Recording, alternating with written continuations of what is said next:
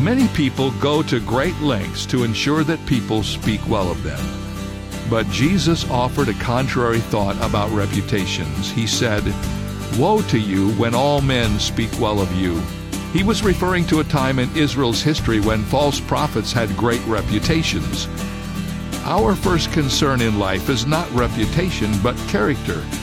Character is essentially our reputation in God's eyes.